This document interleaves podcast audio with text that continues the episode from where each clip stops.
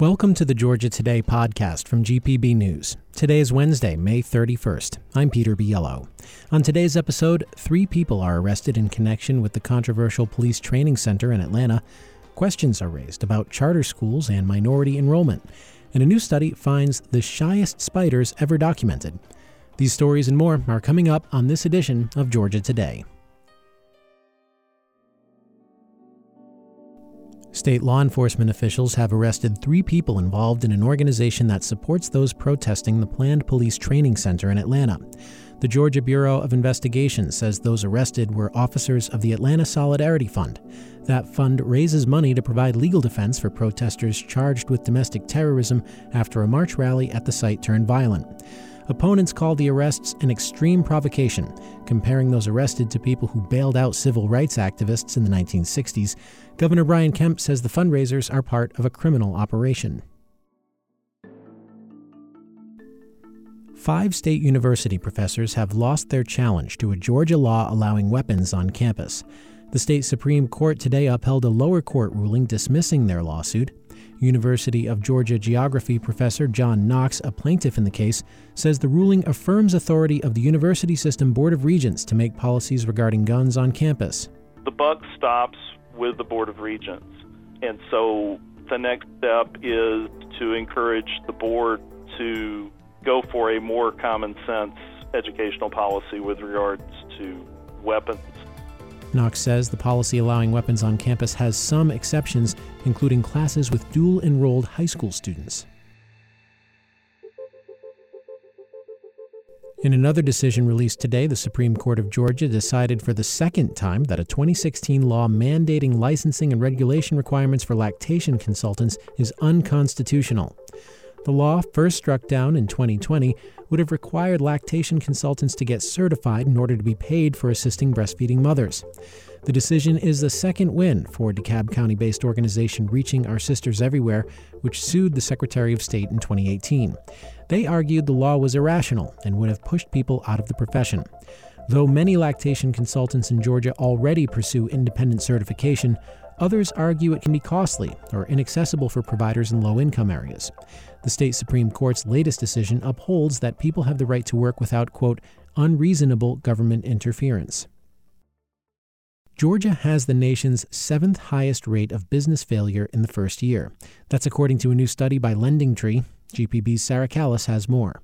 About a quarter of businesses started in Georgia fail after one year, according to data from the U.S. Bureau of Labor Statistics.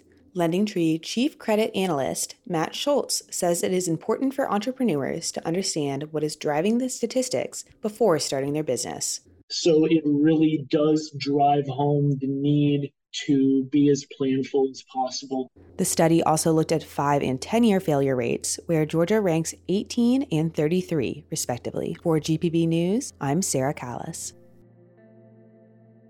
Atlanta is among the nation's bottom three metro areas for growth in worker earnings.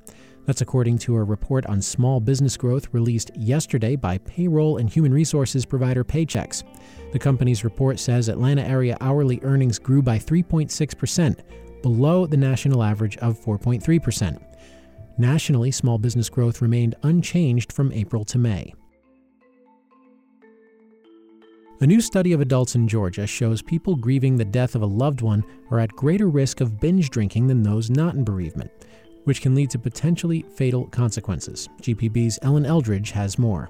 The research published in the International Journal of Environmental Research and Public Health is the first to look at the link between alcohol use and grief among adults in Georgia. Dr. Toni Miles is the lead author of the report. She says the CDC collects information related to health conditions and risky behaviors, but bereavement was a new thing. I finally begged a bunch of people for money and begged the Department of Public Health to put it on their survey. So we're the only state in the nation that has actually measured bereavement before the pandemic. Miles says most commonly, binge drinkers were grieving the death of a friend, neighbor, or more than three people. That's concerning given the number of people killed by COVID. For GPB News, I'm Ellen Eldridge. Delta Airlines is being hit with a federal class action lawsuit over claims that the company is the world's first carbon neutral airline. A California resident filed the lawsuit in that state on behalf of California passengers of the Atlanta based airline. The lawsuit says the company's carbon claims are based on largely bogus carbon offsets, enabling the firm to gain market share and charge higher prices. The airline did not immediately respond to a request for comment. A Supreme Court ruling on waterway protections is likely to impact wetlands across Georgia. Justices last week significantly expanded the ability of farmers, developers, and others to disturb areas near rivers, lakes, and other bodies of water. Southern Environmental Law Center attorney Nick Torrey says Georgia has 4.5 million acres of wetlands, which he says are now more at risk. The Supreme Court has rewritten the Clean Water Act. And what that means is that either Congress or the legislature is going have to act in order to restore those protections that have been taken away. Torrey says the ruling is likely to create additional legal battles over new languages the justices created to define what waterways the federal government has jurisdiction over. Georgia Agriculture Commissioner Tyler Harper applauded the ruling, calling it a victory for farmers against federal overreach. A dinosaur exhibition linked to the Jurassic Park movie franchise has temporarily closed its Atlanta location. Police say people broke in and caused more than a quarter million dollars in damage. Organizers hope to reopen June 7th and are offering to rebook tickets. Charter schools are a pillar of the school choice movement. These are public schools given autonomy to operate a lot like a private school and aimed at offering communities an alternative to traditional education. But in Georgia, many state charter schools in minority white communities end up with majority white enrollment. Statistically, white students at those schools are disciplined less often than their black or brown classmates, too. When that happens, it raises real questions about what school choice means. GPB's Grant Blankenship has more. Not long ago, Macon principal Laura Perkins came to the governing board of the charter school she runs with some good news. ACE has been named by Niche as the number one middle junior high school in Middle Georgia. An online site named her school, the Academy for Classical Education, the best in the region, based on standardized test scores. And speaking of that, A few years ago, the best school was exactly what Arnab and Garima Banerjee were looking for. It was a new school, brand new school came up, and all around everywhere was talking, having like good reviews about the school. That's Arnab. Back then, the Banerjees, both of whom immigrated to the U.S. from India, were wondering how they would navigate the middle and high school years for their son Arvan. The same school, that online site called The Best, called ACE for short, was the school everyone was talking about. And Garima says when after two years they won the admission lottery, We were happy because uh, that's what we wanted for him to be in one place, make good friends, have a good time. but Arvan didn't even set foot in a classroom before the Banerjees began to have misgivings. It was the orientation meeting for a new class. Arnab said for him there was a clear message. You're lucky to be in this school because this school is so secluded and it's so prestigious, almost like a almost like a gated community. Arvan attended ACE for three years before the Banerjees were convinced they were better off on the other side of the gate. Exclusivity is not a fundamental trait of a charter school, at least not for Kurt Fuller. Uh, Part of the promise of charter schools is you get autonomy and flexibility in exchange for accountability. For ACE, autonomy means a curriculum grounded in the Western canon, the school describes as time tested for centuries. But Fuller, who's director of charter school operations with the nonprofit group Building Hope, also says Charter schools should be reflective of the community that they're in. that's part of the accountability. It's one of the central tenets Building Hope relies on when they advise charter schools on how to remain fiscally solvent. Schools like ACE, overseen by the State Charter School Commission, are divorced from the local property taxes that fund conventional schools, and they can't charge tuition. Those are prices for autonomy. So they borrow money. In 2017, Macon's Urban Development Authority helped ACE secure $36 million in bond lending. When ACE violated the terms of that loan, that triggered an audit performed by Building Hope and Kurt Fuller. But my audience, I don't, I, I'm more concerned about the school operating well than I am about the finances. Is that because when a, when a charter school operates well, the bondholders will likely be made whole? Is that the logic? Yeah. Fuller started his ACE audit the way he starts all his audits. I would look at their, their their minority enrollment, and then I would open up the U.S. Census data for five miles around that school and hmm. compare it. Fuller says a school's demography should reflect the surrounding community. But in the case of ACE and Macon, there was a pretty big gap between the community and the school. ACE is in Bibb County, and where 80% of Bibb County School District students identify as black, the Academy for Classical Education is like the flipped image 70% white. There was more. Fuller found discipline at ACE was racially inequitable too. In his audit report, he noted, quote, significantly higher consequences given to non white students for behavioral issues. ACE is not alone. Data compiled by the Governor's Office of Student Achievement backs that up. Like ACE, most of the state charter schools with majority white enrollment are nested inside majority black communities. Another similarity? White students are far less likely to be disciplined in those schools than students of color, who are sometimes disciplined two or three times more often than their enrollment numbers would suggest. Statistically, it's an example of something that plays out across about a fifth, or 20%, of the schools overseen by the Georgia State Charter School Commission. Kurt Fuller says when those patterns surface, it's a problem. I think it defeats the purpose of education. If we want to give students a well rounded perspective on life and, and, and the community that they're going to be in as after they finish their education, um, they have to be exposed to those different viewpoints and other students. Fuller flagged racial inequity in enrollment and discipline as action items for ACE in his final audit. Garima Banerjee says her son Arvan was in middle school when the family began receiving unsettling emails from Principal Laura Perkins. They sounded like something drastic had happened. And it was like your son's behavior from so many months has been like this.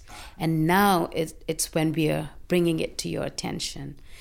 And i'm thinking if it's been happening for this long tell me when it happens. Let's nip it in the bud. At first the banerjees went along with the emails. And initially we like we we blamed him. This year i've received the most emails about zoe and um her so called issues. That's another ACE parent, Vashti O'Brien. The email that pushed her over the edge was about how her daughter Zoe would be punished after a field trip where kids passed around a rude photo. He sent me an email that said she would not be allowed to participate in any eighth grade field trips for the remainder of the, for eighth grade. Zoe is only in the seventh grade, so she'd have no field trips to look forward to for a whole year. Uh, what kind of what role do you think race played in her being singled out for that? A heavy role because Zoe's been singled out all year almost. Zoe and her mom are black. Discipline with children that are, and I'm just being blonde hair and blue eyes, is swept under the table.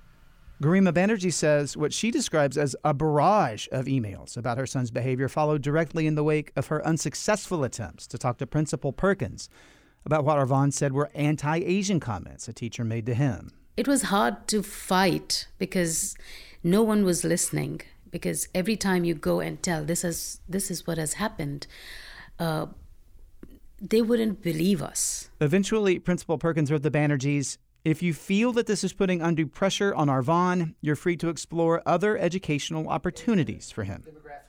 The Banerjees have since left ACE. Sort of disparate discipline across racial. We tried to set up a time to talk with ACE principal Laura Perkins about the issues of racial equity at her school.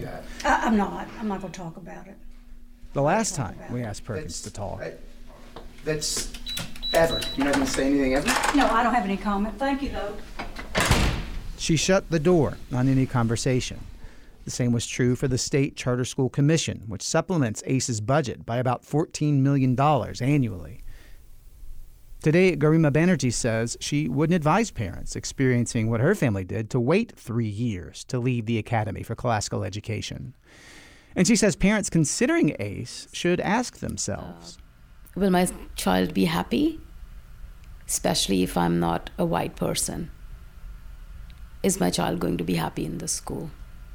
Vashti O'Brien takes a different tack. Because if we don't send our black children there, if we don't send our Indian children there, if we don't send our Hispanic children there, if we don't send our Korean children, our Vietnamese children, if we don't send any of those children there, then what is they win?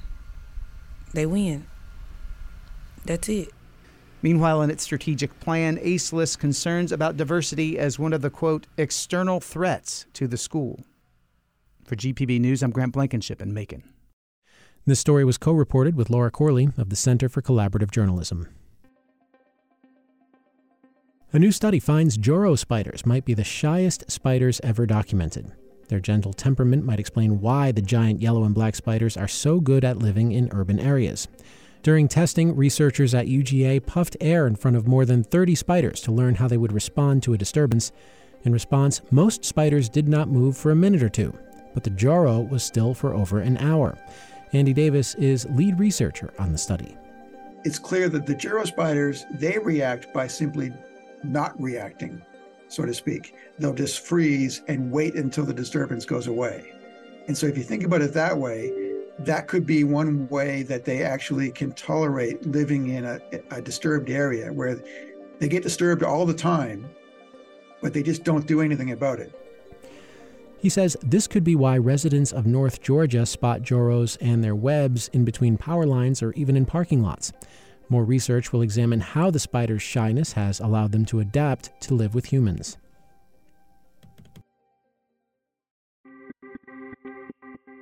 And that is it for today's edition of Georgia Today. If you want to learn more about these stories, visit our website, gpb.org/news. If you haven't yet hit subscribe on this podcast, take a moment and do it now, and we'll be there with you tomorrow afternoon. If you've got feedback, we'd love to hear it. Send us an email. The address is georgiatoday at gpb.org. I'm Peter Biello. Thanks again for listening. We'll see you tomorrow.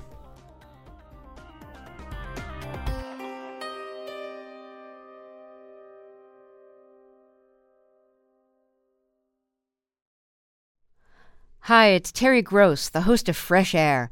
We bring you in depth, long form interviews with actors, directors, musicians, authors, journalists, and more. Listen to our Peabody Award winning Fresh Air podcast from WHYY and NPR.